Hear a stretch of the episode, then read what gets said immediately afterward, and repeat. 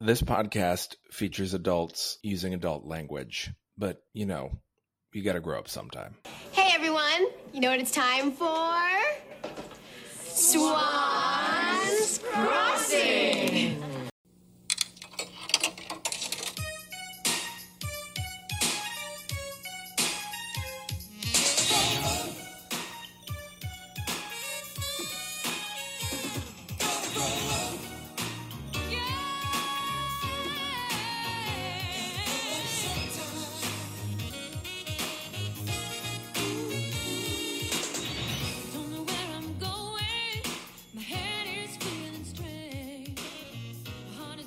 Every time, every time we start, my uh, my Roomba wants to go.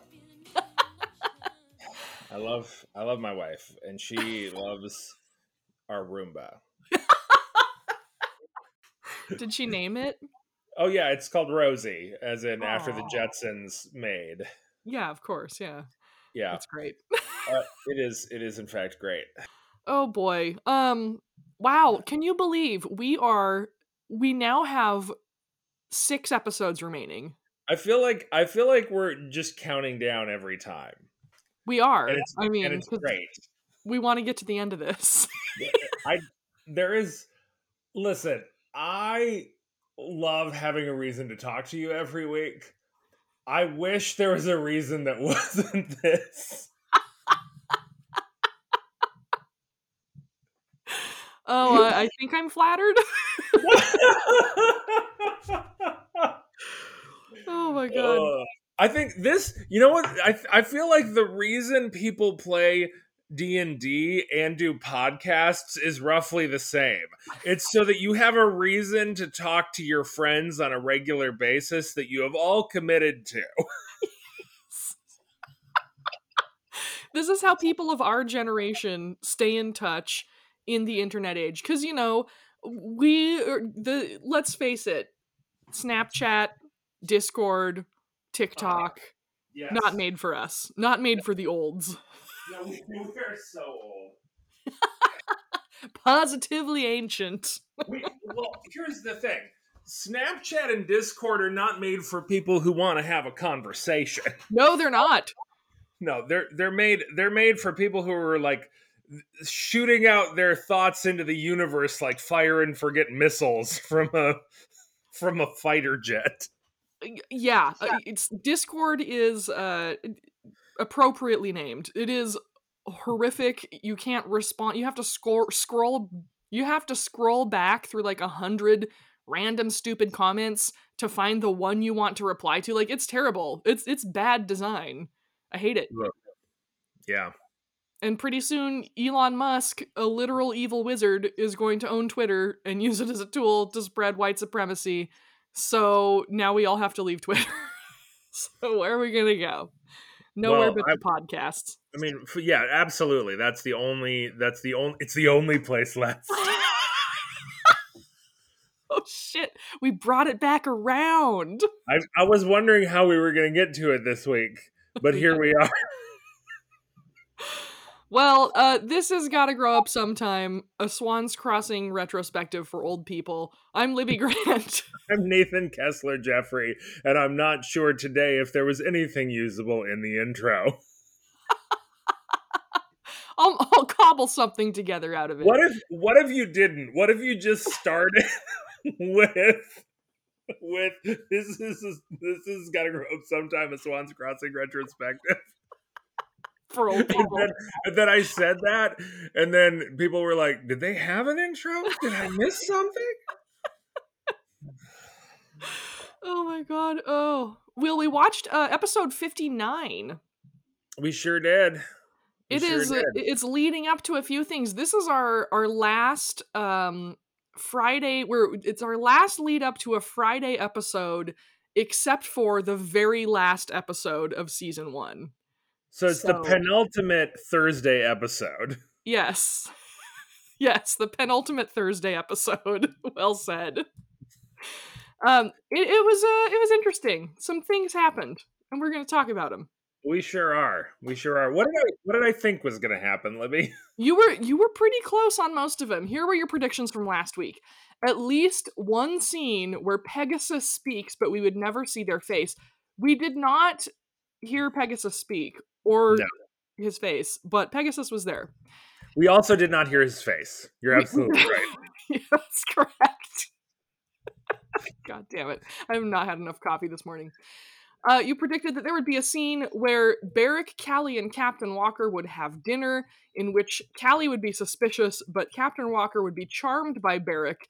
However, you predicted that this would be difficult to pull off because we never see the inside of the Swans Club, so perhaps this post dinner conversation would occur beside the pool. Uh, I bet you were not prepared for what actually happened. Nope. we'll get into it later. Oh my gosh. Everyone arranged like Jesus and the disciples at the Last Supper on one side of these round tables. Ah, yes!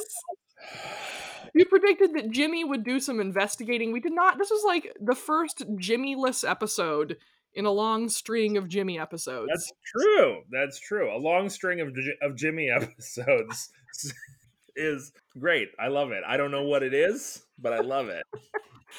You predicted that JT, Glory, Neil, and Saja would continue planning the game night. That was correct. Yes. You said that Sandy and Owen would be planning their music video. Sadly, we did not get Sandy and Owen in this one. Nothing. You see, here's the thing. Every time I predict Sandy and Owen won't be in an episode, there they are. And every time I'm like, well, I last time I was wrong, so I guess I'll predict them this time. I'm just It's it's Schrodinger's Sandy and Owen. you don't know whether a Sandy and Owen will be there until you uh, until you predict an observation of a Sandy and Owen, and then it's the opposite. yeah, absolutely. Mhm. That's exactly how Schrodinger thought of thought of the cat in the box, as I understand. Spooky Sandy and Owen action at a distance. Yeah. you predicted no Muffy and no Grant Booth. That was correct. And finally, that everything would be building up to the big game night, which would be Friday's episode. Also correct. Yes. So, can I talk about this thumbnail? Please talk about that thumbnail. So, in the thumbnail on shoutfactory.tv, Glory clings to JT in his room as multicolored Christmas lights climb the pillar from which his hammock swings. She seems distressed as he comforts her, and I, for one, am instantly ready to f- go to go to fisticuffs with whomever has upset this little angel. Indeed. We open at No Man's Land, where Garrett is taunting Sydney over the birth certificate and how he won the bet. Yeah, they're speaking through the hole in the wall of no man's land. And it is uh it's a little I, I have to say I was a little disappointed. I thought we were gonna get more than just the maintaining of the status quo in this scene. But she's yeah, he is not giving over the birth certificate and essentially is uh demanding that she go find him more poems. Yes, but one thing that's really interesting to note in this scene is that Sydney is kind of unruffled, or at least she's she's presenting that front to Garrett. She's like, "All right, whatever. Look, I gave you a chance to not be a dickhead for once, but I guess that's not in the cards for you." And she's she seems very calm and collected in the face of all of his taunting. That's true. There's not a lot of like Sydney pensive music. She's not staring into the middle space, worried about her future as the daughter of Mayor Rutledge for mayor. I like it's really it's quite a um quite a bit of character growth, I would say. Yeah. She makes one final attempt to get the birth certificate from Garrett, although she still doesn't seem terribly worried about it in this scene. And then he says, The only thing you're getting from me is poetic license. I But- also wrote that line down because it was so bad. That comment makes no sense, but okay, Garrett. So we cut over to the docks where Saja arrives on his mini bike as Callie is climbing down the ladder from the sub. He has come prepared to spy, to sleuth, to penetrate the minds of their enemies. Cue racist gong. And Callie says, among some more racist gongs, that she has to go out to dinner with her dad and Barrick. And Saja's like stoked about the idea of dinner with Barrick, uh, presumably because they can get more clues, but he's not going. yeah. um, she has a task for him, uh, a small task, which he refers to as a little Mamba Jamba to differentiate it from the great Mamba Jamba. Um, and so she sends him off to find JT and Neil and get them to track down, essentially use their hacking skills to track down Sydney's birth certificate. That's right. Callie wants them to hack into the mainframe. That's right. Let's let's get some of that early '90s computer graphic hacking yeah. montage. Yes, please. We cut to a strange vision. We get a close up of someone's mouth. The upper half of their face is covered by a sort of red orange cloth. The mouth is working furiously while someone off screen yells, You ugly and you dress funny! You smell like a bus! This shit was so weird. I, as the camera zooms out, we see that we are in JT's room where Glory is in a weird hood and mouthing these words.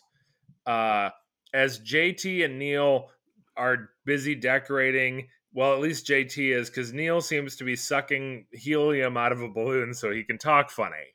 Also, I would just like to note you smell like a bus is a really great insult. Like, I've never been on a bus that smelled good. So, you That's know. true.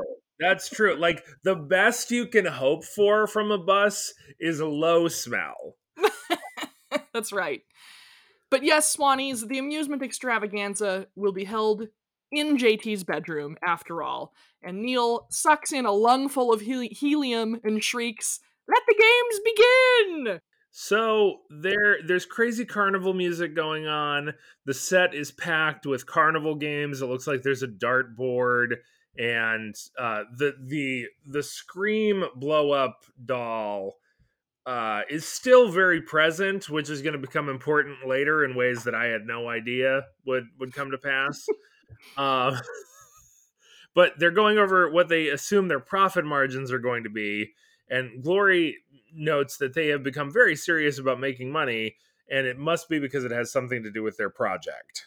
Yes, and also in the midst of this this three-way conversation that's going on, Neil is still sucking helium and he has imbibed so much of it that he tries to deliver a line and he literally almost passes out and has to grab onto like the Christmas light covered post on the set and he can't even like give the entire line cuz he is about to lose consciousness. How many takes of this did they make Eddie Robinson do? Or did he just not realize he had sucked way too much helium so when he stood up he almost fell over? It's really great. To be fair, when you were a child, the first sucking helium, as we all do, you don't really know like your limits. Right, It's- exactly. It's like alcohol. You got to figure it out. Yeah, yeah. Uh, JT plays cool though, and he just goes right on, even though Neil drops half of his line. So it was pretty. It was a great moment. I loved it. anyway so they're talking about their project it becomes uh quickly uh they, they quickly change the subject so glory doesn't get any more information on ub2b because of being stuck in the pit and being asked all these questions about them when she was you know with the snake people. This and and then she she grabs jt and it's the moment of comfort that we see in the thumbnail. And she says it was her worst nightmare especially the hooded figure with the snake. Oh yes, cut to. the old Walker estate, where Captain Baldy has just received some sort of instructions from the mysterious snake man known only as Pegasus. Captain Baldy agrees to keep his eyes open, but keep his hands off the girl. But all others he will keep under surveillance. It will be done, my Pegasus. Okay, couple things to talk about here. First of all, uh, Captain Baldy is still wearing the radio gig, like whirly gig antenna thing on the top of his head. It's excellent. It's very, very good. Secondly, probably good to keep your hands off the girl in in um, almost all cases. Yeah, keep your hands off the girl. Generally, Just keep your hands off the girl. good advice. Yep. Yep. After he says this, the the the Pegasus lifts the snake in the air over his head like he's about to body slam this thing like a WWE wrestler. He's gonna do a haymaker on the snake. Yeah. Uh, and and the snake the snake doesn't doesn't care. It's just draped on either side. He's like essentially formed this big upside down horseshoe with the snake. and we cut to the commercial. No theme song, no nothing, no explanation. I like how this whole Baldy subplot has gone from, I guess, like government, like this agents of the Rodavian government, one would assume, to now a weird cult that worships a snake man named Pegasus. I think that's it. I think that that is really the only possible explanation for what's going on. The whole thing took a turn. They really lost track of the plot, but okay. When we come back from commercial, we're in JT's room again, and Neil is showing Glory how some kind of palm print scanner works on the computer. I love this because when he prints it out, it looks like somebody has just taken an ink handprint of Glory and just like slapped it on the page. Yeah, that's exactly what somebody did. I love this so much. According to Neil, this thing was a huge is going to be a huge draw for game night. It was the hit of the science fair. Glory mentions that Sydney's going to be showing up a little bit later that evening with the slot machine, and Neil heads off to make some sandwiches, to which JT awkwardly yells, Yeah, I'm down with that, in a mimicry of African American vernacular. It's very awkward, and Neil responds the only way one should, which is pausing and staring at JT witheringly, and then leaving. good good job, Eddie Robinson. it was very strange. I I can only assume this was like the writers were trying to set up a subplot for season two where Neil gets sick of like JT appropriating his culture, which would have been interesting in the early 90s because no one else was talking about how fucked up that was. I think you are giving the Swans Crossing writers way too much credit. You think maybe maybe this was improv on Eddie Robinson's part where he was just like, I'm not even responding to that stupid line. You left out one what I believe to be a very important detail, which is that Neil says he's going to go make some computer sandwiches. yes. I which the way that the way that sandwiches happen in JT's house has always sort of amazed me. Um I don't know what a computer sandwich is, but yeah, I'm sure it's fantastic. Can't wait to see it. It's it, computer sandwiches have appeared previously, like in one of the early episodes with Neil and JT. It, it's Neil's favorite snack for when he's doing computer things, and it's like two pieces of bread and like some gross kind of meat and I think pickles and peanut butter. I can't remember exactly what's on it, but it's gross, basically. That is that is disgusting. Okay. So Neil leaves. JT and Glory are left alone for a long moment filled with intense sexual tension. And then right when they should start macking with each other, JT like just starts picking stuff up off the floor and putting it in bags. Now, I don't know how you were when you had your first girlfriend, but my first girlfriend and I would literally take any moment that we were alone to just start making out as fast as possible. Oh yeah, hundred percent. We were like octopi, just all over each other. Just Yeah. Yeah, like any any moment at which there was no one else in the room was a chance to grab some boob. to to get with it. Yeah. Gloria uh, immediately says, "Oh yeah, I have to go soon too." JT whips a piece of paper out of his pocket. It's another poem, and Glory is thrilled. She instantly starts reading it out loud and it eh, he's a little embarrassed about that but he lets her continue. It ends with thinking about her lips. She smiles. They hold hands and they and we cut to the swans club where all the tables are set up poolside. Exactly what you want with your fine dining the smell of chlorine. Every other scene except for the nudibranch benefit all of the dining at the Swans Club has happened outside of the pool area. And not only not only is it like these octagonal tables crammed into this tiny amount of space around the pool. Everyone is sitting on one side of each table. It's so awkwardly blocked. like you guys aren't on stage. You're this is film. You don't have to block it this way. It was it was as if they were like we don't have enough cameras. So instead of resetting up shots, we're going to stage this in a way that makes no sense whatsoever. Great. Oh my god, yeah. Amazing. It's so good.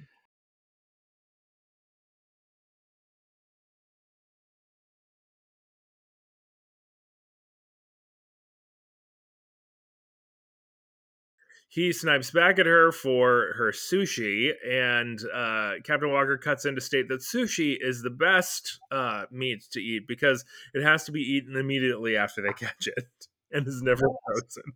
His exact words are I have always thought that sushi is the noblest of all fleshy foods.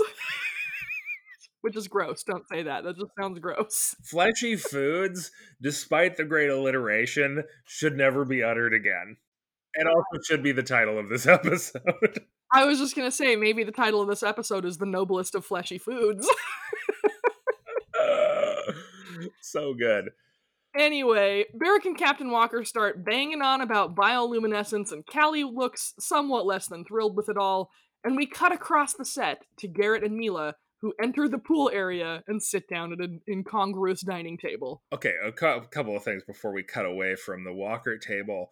Um, as they're talking about bioluminescence, Barrick notes that the captain remembers their conversation from the Nudibranch benefit, to which the captain responds without any trace of irony, I never forget an illuminating conversation. And the the it is amazing only because it is delivered completely straight. With with like n- not even a hint of a smile. I could not have done this.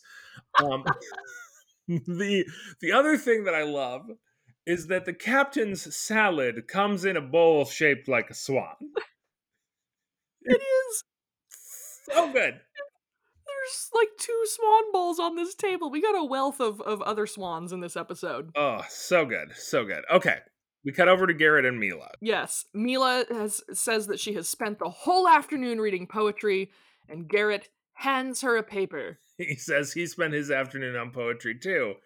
Uh, and she opens up this paper that he hands her and she reads it and she says, Oh, this is one of the ones that I read this afternoon. It's by Robert Frost. Yes, Garrett plagiarized a Robert Frost poem and tried to pass it off as his own work. Absolutely. He squirms around as though he's been caught. And it was at this moment that I realized there is already food on their table. How did they? Like, they've literally sat down and their plates have their entrees. I did not notice that. Maybe they called ahead with an when, with an order, so it was ready to go as soon as they got there. Even if it was ready to go when they got there, you don't put it on the table before they sit down. well, into this awkward silence after Garrett has been busted as a plagiarist, Callie is paged over the intercom with a phone call. Garrett looks around, thinking, I think, perhaps that uh, seeing Callie might give him an excuse to get out of this uh, need to explain why he plagiarized Robert Frost. We cut back over to the Walker table.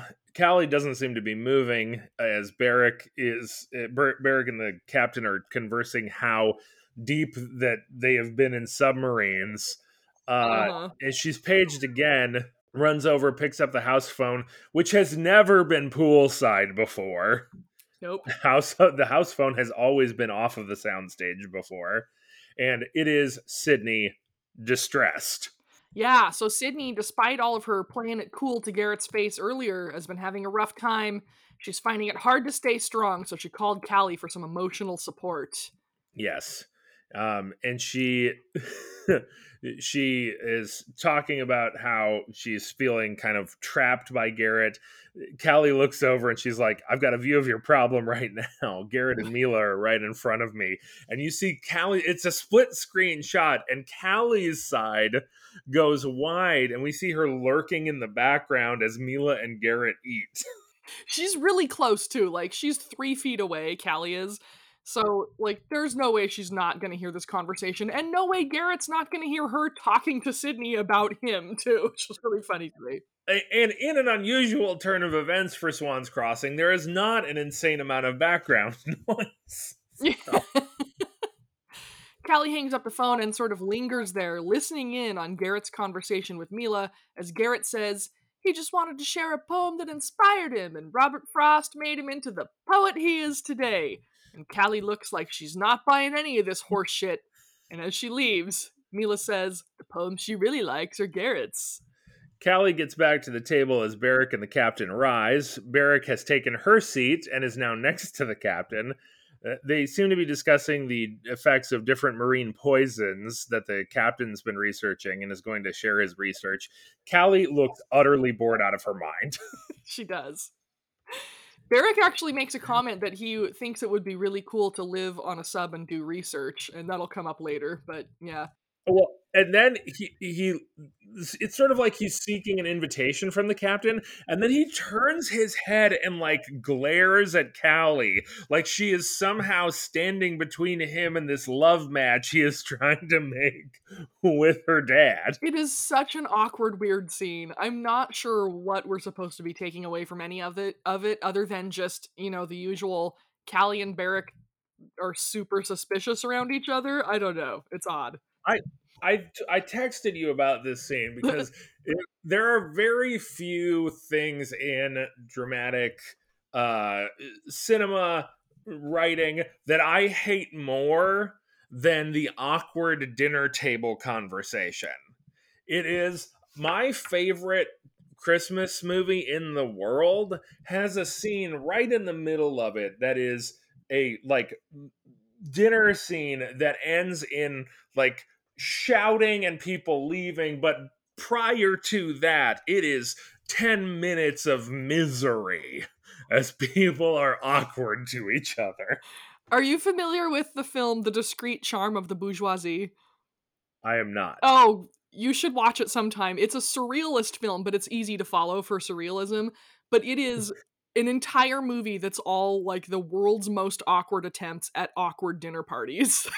that that's that's not that's not a surrealism movie that's a horror movie you, you've just described my actual nightmare I think it would work as a horror movie too. It's it's also very funny in some parts, but yeah, it's worth watching. It's it's super weird, but um, it did kind of remind me of this strange uh strange scene at the at the Swans Club because what the fuck is going on with this whole dinner anyway?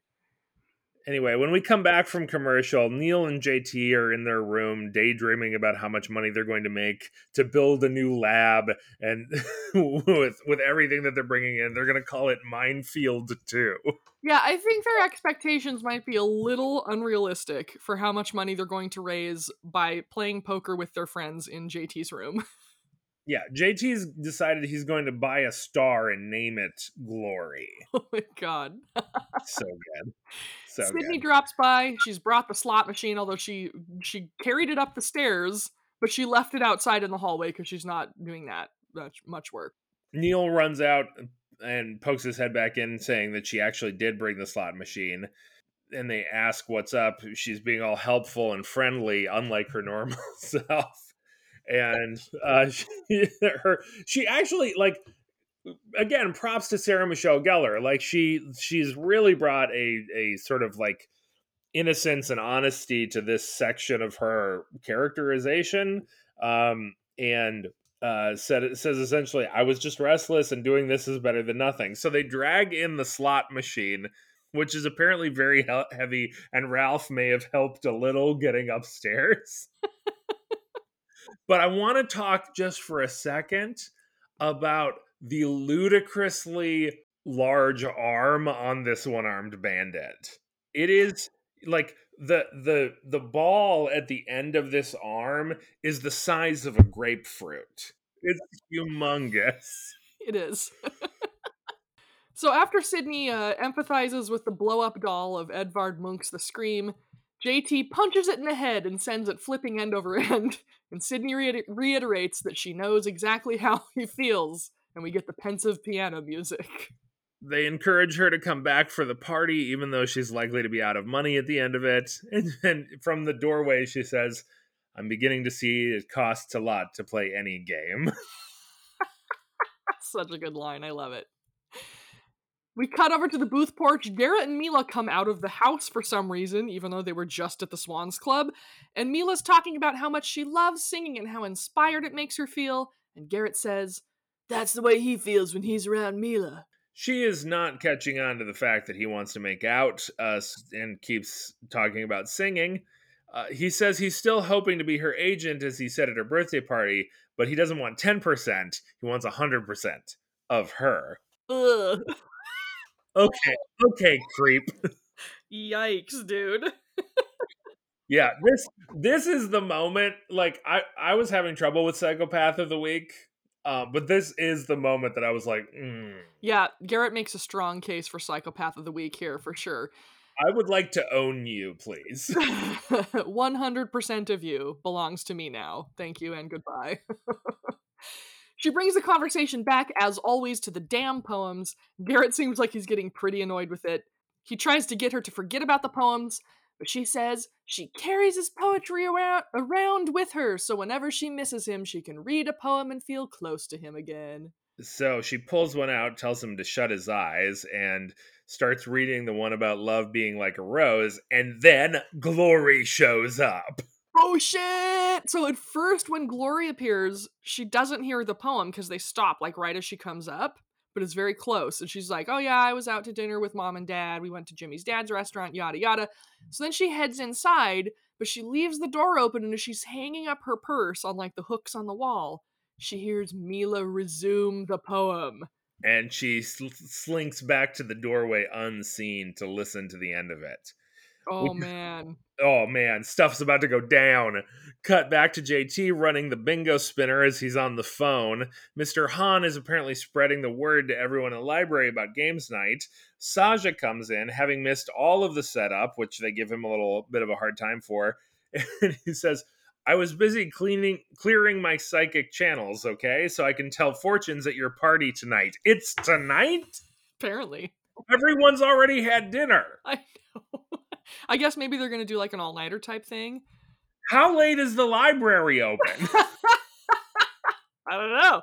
Maybe Mr. Han has other channels. We have talked about this because Glory has been to the library incredibly late at night.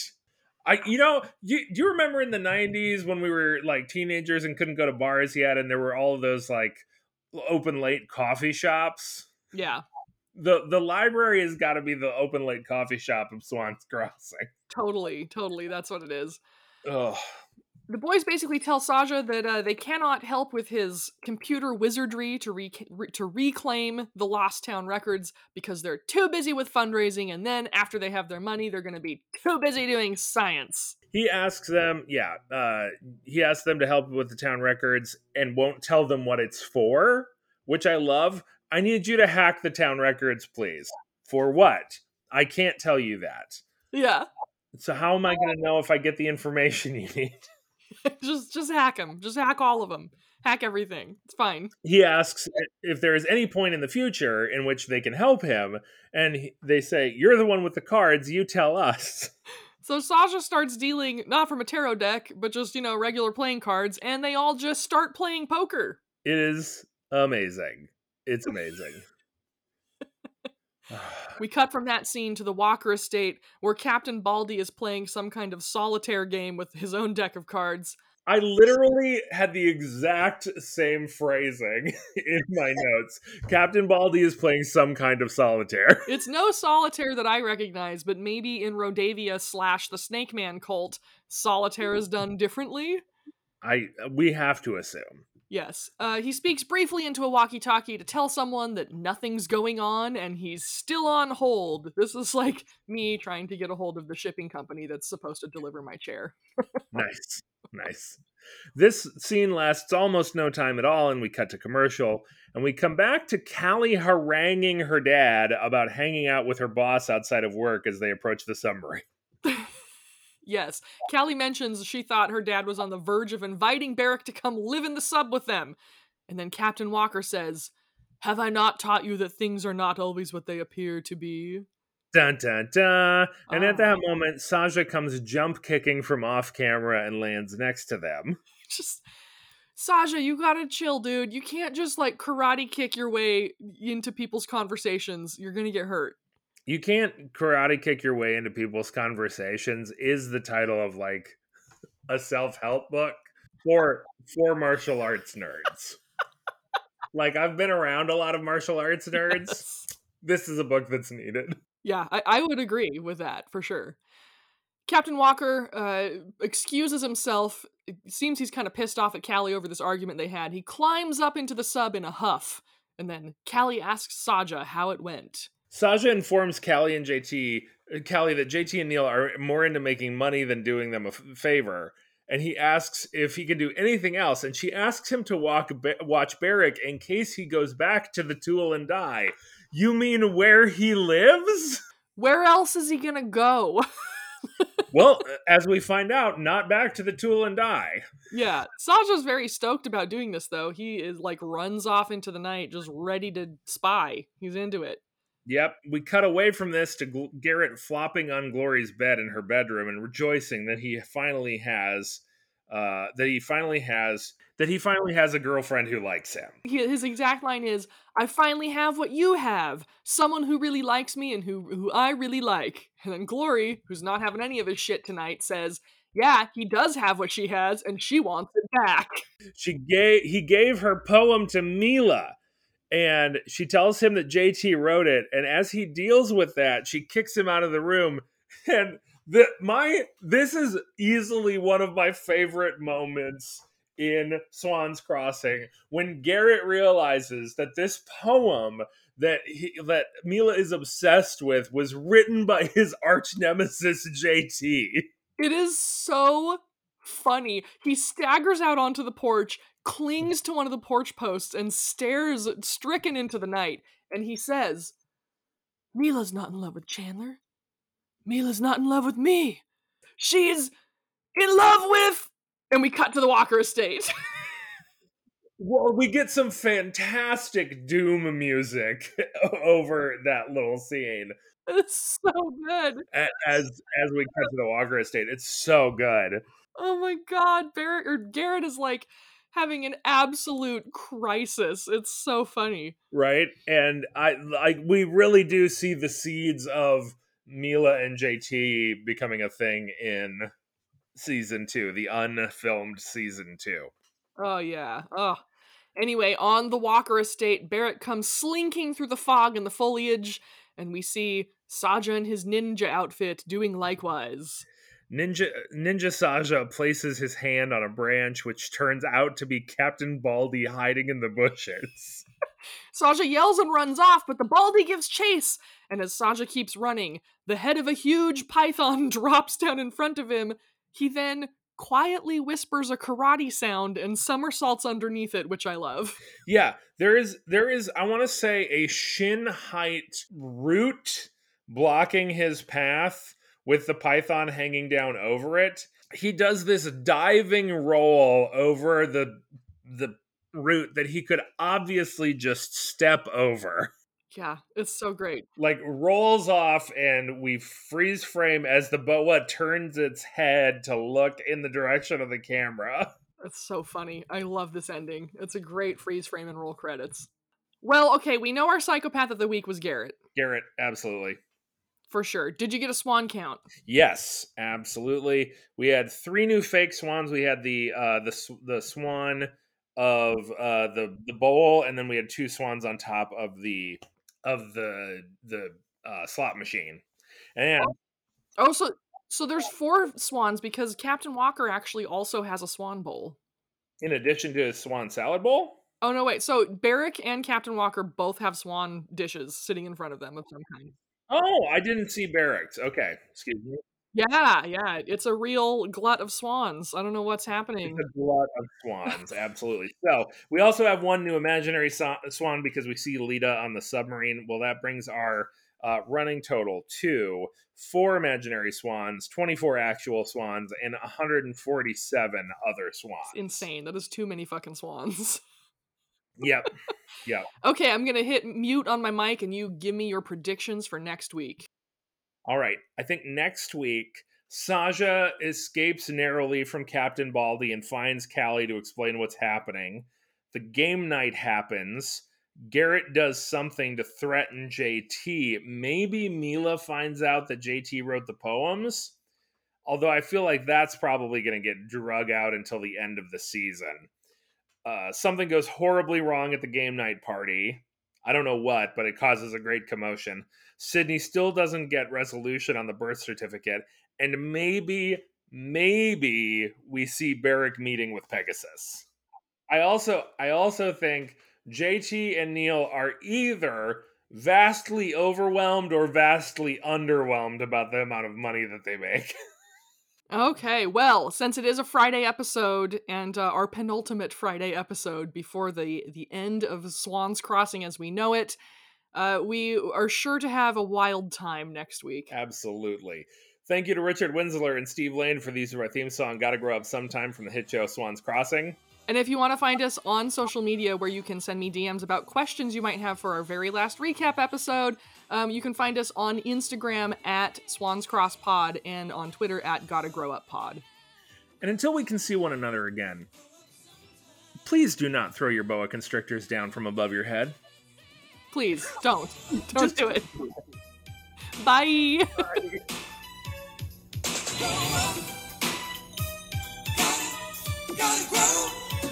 Gotta